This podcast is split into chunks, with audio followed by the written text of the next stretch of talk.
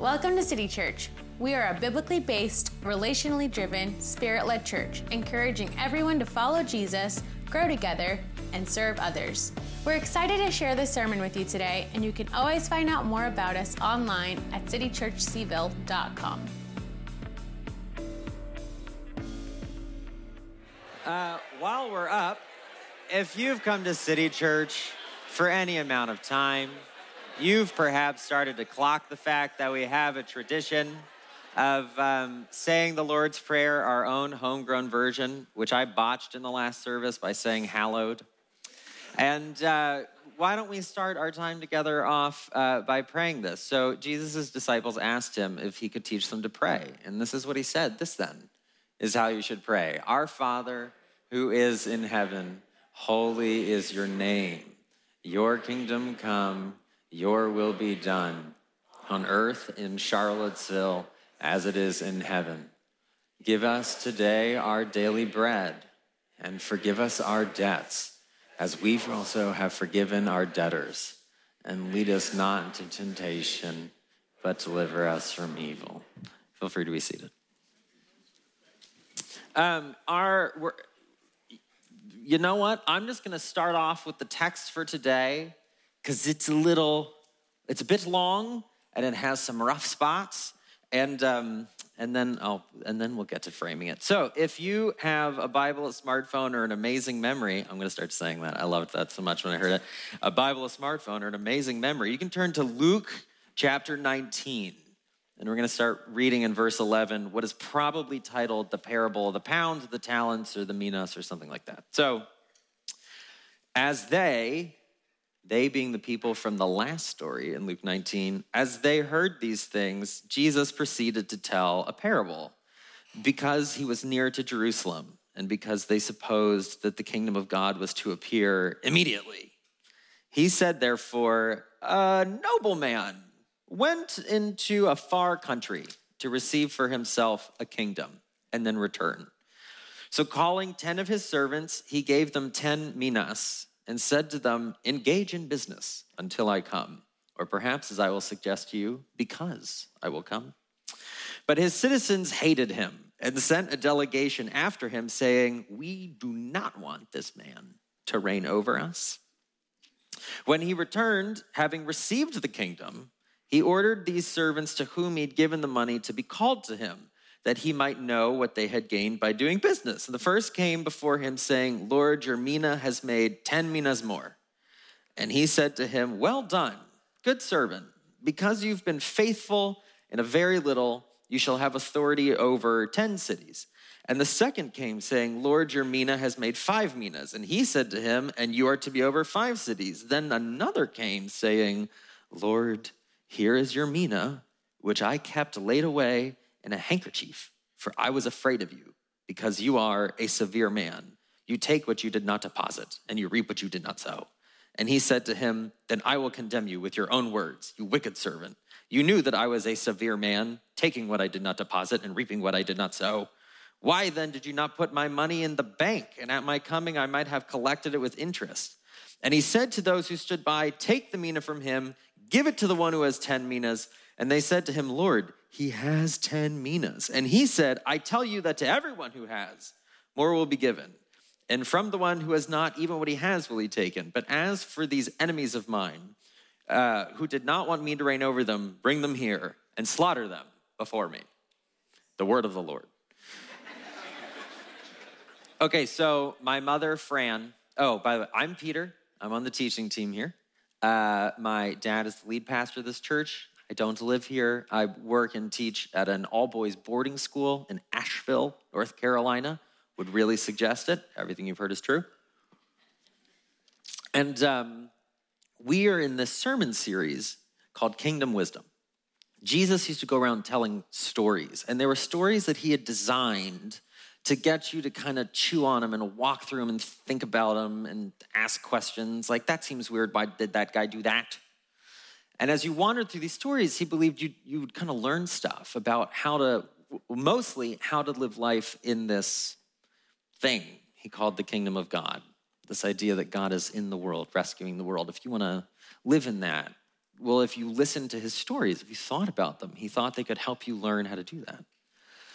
And um, we're also doing these um, table groups where people are inviting folks into their homes, sort of around these parables and around the question of what's, what's the good life. So, this is the parable that we're looking at this week and trying to figure out what, what can you learn about the good life from a story like this. My mom has this um, blueberry pound cake recipe that I think she got from Southern Comfort and it's the 4321 pound cake. It's four large eggs, three cups of flour, two cups of blueberries, and one cup of, un- of salted butter. And there's more stuff like baking powder, and you gotta sugar the pan. But that's basically it. That's it's the 4321 pound cake. And um, I thought I would do the 4321 sermon. So for the next 19 minutes and 53 seconds, the, these are the thoughts. That, this is how I've organized. I've got four pieces of context three layers of meaning, two observations, and one takeaway. Keep up. So, how, how, are we, what, how are we supposed to frame this story? Like, what holds it? Well, there's these four pieces of contextual information that I find very helpful. Here's the first one this story happens in the Gospel of Luke after Luke chapter 9, verse 51. I know, I will remind you. Luke chapter 9, verse 51 says, that Jesus set his face towards Jerusalem to die. And geographically and emotionally, Luke puts this kind of turn in his gospel where Jesus he knows what he's going to he's going to Jerusalem to fulfill this kind of glorious but awful fate. And so he starts walking, he makes the path towards Jerusalem. He goes through Jericho, um, which is where he meets Zacchaeus. But after the end of chapter 9, you can just tell Jesus gets a whole lot more direct. He just kind of starts laying it out there. And um, at the beginning of all the Gospels, I think Jesus, no, he was a good, he kind of knew what he was doing. He's like, let me give you, let me give you the, be- the goodest, goodest part of this good news. So he does like the Sermon on the Mountain.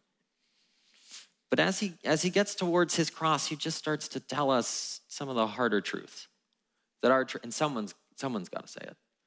And so, like anybody staring in the face of their own, even if meaningful death, I think he just starts, he just starts to tell the truth about things. And so he travels through Jerusalem and he meets this guy Zacchaeus, and Zacchaeus has a pretty shady financial day job.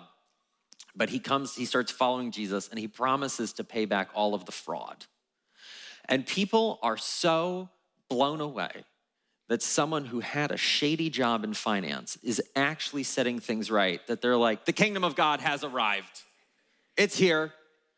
And, and that first verse in the passage we're reading, as they heard these things, Jesus, Zacchaeus kind of promises all this stuff, and Jesus says, Salvation has come to this house. And it seems like folks start to get, if you could say it this way, too high expectations for the kingdom of God. Now, you might think that sounds a touch blasphemous, but, but it seems like what's going on here is that people start to think that whatever they meant the kingdom of God was, whether they were on Jesus' track or not, that it was gonna happen like tomorrow. Like if you set Wall Street right, what else can't you fix? And so Jesus has to tell this parable to like pull them back, to give them realistic expectations for what life in the kingdom of God really is like. So he tells this parable. Now, in the decades before Jesus' life, this storyline that he shares actually happened kind of like two and a half times. So Herod, who Herod the Great, who was an ethnically Jewish politician, travels to Rome to receive legitimation from Caesar to come back and rule Judea. And he gets it. Great. Then his son, after he dies, Archelaus, goes to Augustus and also asks that he be appointed king of the Jews. He's slighted slightly. He's only um, appointed the ethnarch or the tetrarch of the tetrarchy of Judea. And that happens in around, I think it's 4 BC, but I'm bad at math. And then, like around AD 6, things have not gone so well. Archelaus' rule has not been popular. He goes back to Rome to once again receive the kingdom. And they exile him to France. And so, this storyline where someone leaves kind of where they are a politician, they go to a far country to receive the legitimate right to rule, to come back. It's a familiar storyline. It's kind of election cycle style for Jesus' day. And then the last piece of the first four cups of this blueberry pound cake is um, that right after this is the triumphal entry, which, if you're a church kid, you know that that means that that's when Jesus walks into Jerusalem to begin the last week of his life. This is the last this is the last thing he says before he moves towards his own death, which of course he knows. And so I think this leads us into sort of three layers of meaning, to put it that way. One, there is the literal meaning of this story. There's this guy, he's a local politician, he leaves, he gives some people some money, not everybody likes him. He comes back, he finds these servants, he gets very Oprah. He's like, You get a city and you get a city. And then he, you know, kills some people and moves money around. We, you got, you know, you're awake, it's in English, you kind of get the sidebar. I've looked very hard for how much a mina would be worth in like modern USD. I cannot figure it out. It's somewhere between like 10 and $100, but it's actually the word for, a, for basically a pound, which is why it's sometimes translated the parable of the pounds. It's like, it's a, it's a unit of measurement that was also then used to name a currency, this coin, a mina, a pound, a talent. So that, I mean, the literal meaning, you know, you can get your head around. There's also what I'm gonna call the immediate metaphorical meaning. And, and that's the fact that Jesus tells this parable to move into Jerusalem because this parable actually helps explain what he thinks the last week of his life is about. If parables get fulfilled, this thing got fulfilled like eight days later. He has, Jesus is God in the flesh, who has been in a far country, who is now coming back to Jerusalem to stake his claim as king. And some people are going to ask that he not rule over them, and they will crucify him. And then he will be resurrected as the rightful ruler of them. Right? This is, this is actually what happened. He takes his disciples who have been faithfully walking with him, he asks them to continue his work. He goes into Jerusalem, where he is killed by people who do not want him to be the king in the kingdom of God. And then he's resurrected. There's the immediate reference for what Jesus is talking about here is just what's about to happen to him next. But for the word of the day, the eschatological metaphor is larger. For those of you who are a Boy Scout, this is not the study of feces, that's scatology. Eschatology, very close, tricks you. Eschatology um, comes from the Greek word eschaton, which means the end. And I mean, it feels like since the beginning, people have wondered what's going to happen at the end. And so, how does human history wrap up? What is the shape and meaning of human history? How do we get there? What is God doing? Those are these sort of eschatological questions. When you take a big step back from the kind of grand timeline of history, how does that thing hold together? What's, where does it start? Where does it stop?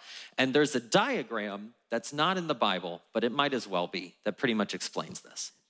I think I've showed this before. Okay, so over here at like negative infinity, God creates the world. And then quickly, humans sort of mess things up. And that sinks us into what the Bible often calls the present age or the evil age, this sense that the world we live in is co opted, if not controlled, by forces which are against God's design for the world death, hell, sin, the grave, that kind of thing.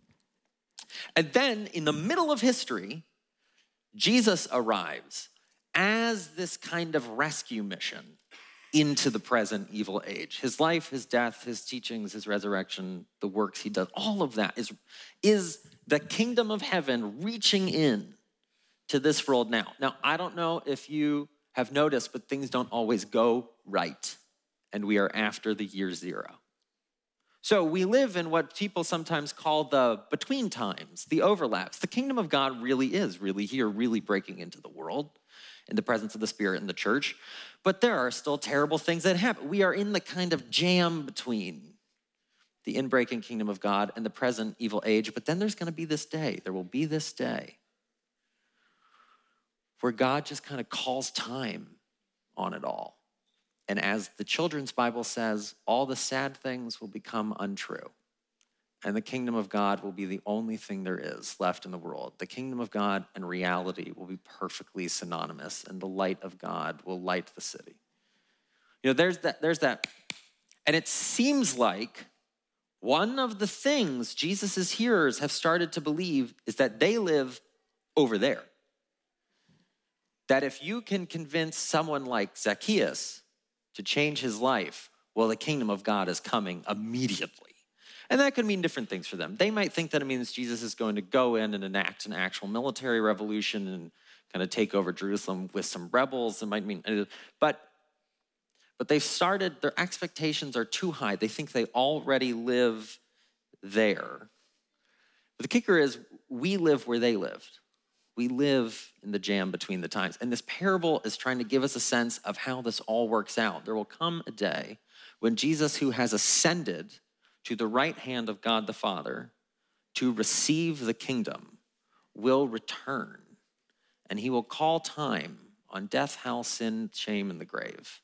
All the sad things will become untrue. This parable isn't just an engaging story, and it's not just about the next week of Jesus' life. It is also about how time works and and there's I've got two observations, four, three, two, two observations that I think help us get a kind of hook in this. Okay, here's one. Um, this parable seems curiously unconcerned with figuring out when the king returns. There's, um, there's a cute little Greek word, which is actually two Greek words put together, and it's en ha.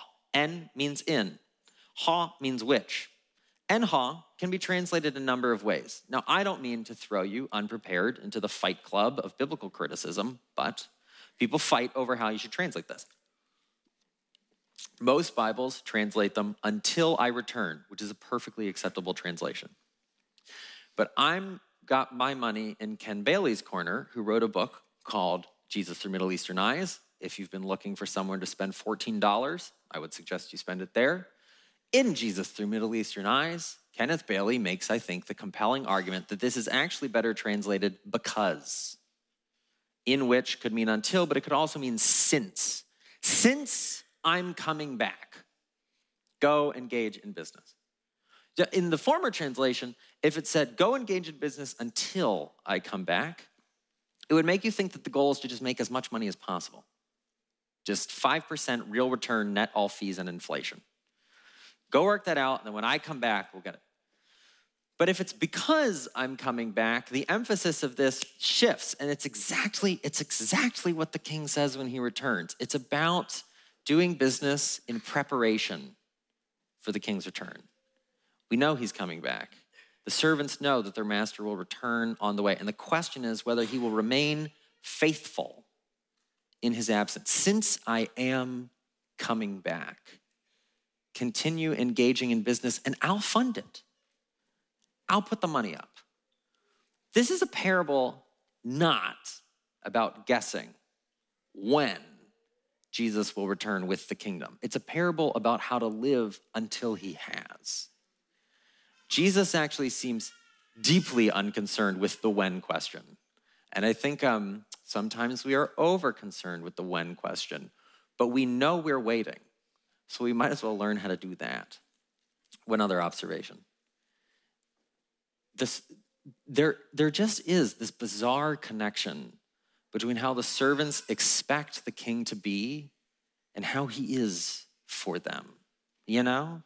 Like the one guy who's like, Well, I was scared of you because you're kind of a jerk, gets treated as though the guy is kind of a jerk. Look, we've all been around, we've all had bad bosses in my experience, fear is often less helpful of a long term motivating strategy. Uh, it just doesn't work. At least it often doesn't work. You'd think that if God wanted to get us to do differently, he would just threaten us constantly, just kind of hit us along step by step. But it turns out the only disciple who does not have the energy or the courage or the creativity to go out and do business is the one who thinks most severely of his master. It's the other ones who have no hint that they are scared of their master, that they assess him as this kind of a jerk, that go out and invest his money, it is not the God that threatens punishment that convinces us to stay. It is the God of Jesus Christ who forgives us and calls us home, who seems to be the one that convinces us to stay. It is God who says, even if you go, even if you go, you can come back. That is how God invites us to stay with him, is by saying, even if you leave, you can come on home. So it's, it's the servants that see the master's donation as a deeply generous act. Go do business, I'll pay for it. Those are the ones that seem to have the, as we wait for God, it seems key that we remember that God is the God and Father of Jesus Christ. He is the one who supports and funds our lives, who asks us to work, who gives us something to do, and who sends us on our way with what we need. So this is this is the one takeaway. Four, three, two, one. Takeaway. Part of the good life, part of life in the kingdom, is waiting for the good life. Is waiting for the kingdom.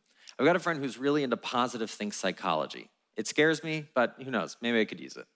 And he tells me that if you're going to get coached to, I don't know, quit a habit or work out or you can have one of any number of coaches. And evidently there have been some competitive studies. One coach will go like, "Peter, you're amazing. Everybody loves you. If you were a religion, we would all convert to you. And if you were a deodorant, we'd wear you every day.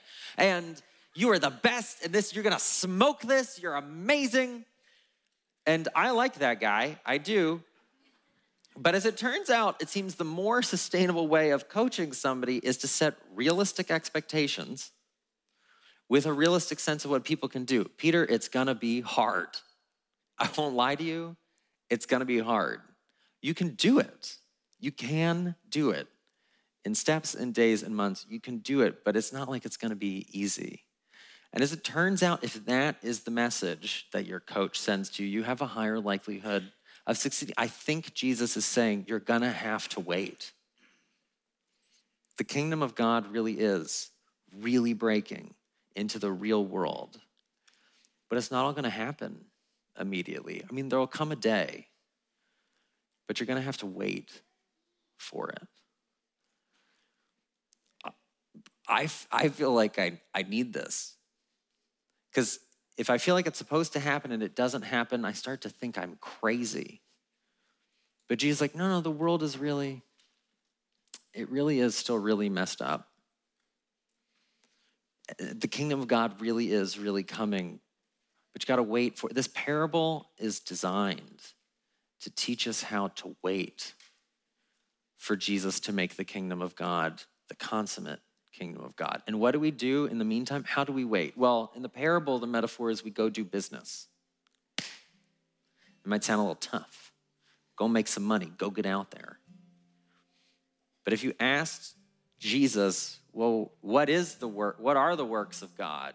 He'll say, Will you believe God? And if you ask Jesus, Well, how should I live my life? He'll give you the Sermon on the Mount. Going to do God's business is doing what Jesus has asked to see the world like the Beatitudes, to stay faithful to your vows, to not retaliate in anger, to not lust after another human being. I mean, all of these things. That is doing the business of God, to believe in the one that he has sent and to live this life that our church keeps talking about week after week after week, to live into the invitation to be a community of spiritually mature people on the way with Jesus in the presence of his spirit. That is how we wait. That is how we do business. We wait for him to come back and call us faithful servants. So, why don't we close in prayer? and respond and worship before we get back out there to do some business. Lord Jesus, it does often seem as though you are far away. It does often seem as though this present age is bigger than the age to come. but we're coming to you. We are turning to you, asking you to support us, to fund us. In the situation of waiting, we need your kingdom. We desire your kingdom. We are built for your kingdom. We long for your kingdom. Keep us in the game, Jesus. We look to you for comfort now, and we anticipate your return with joy. And we submit all of this to you, King in the kingdom of God, in your own name. Amen.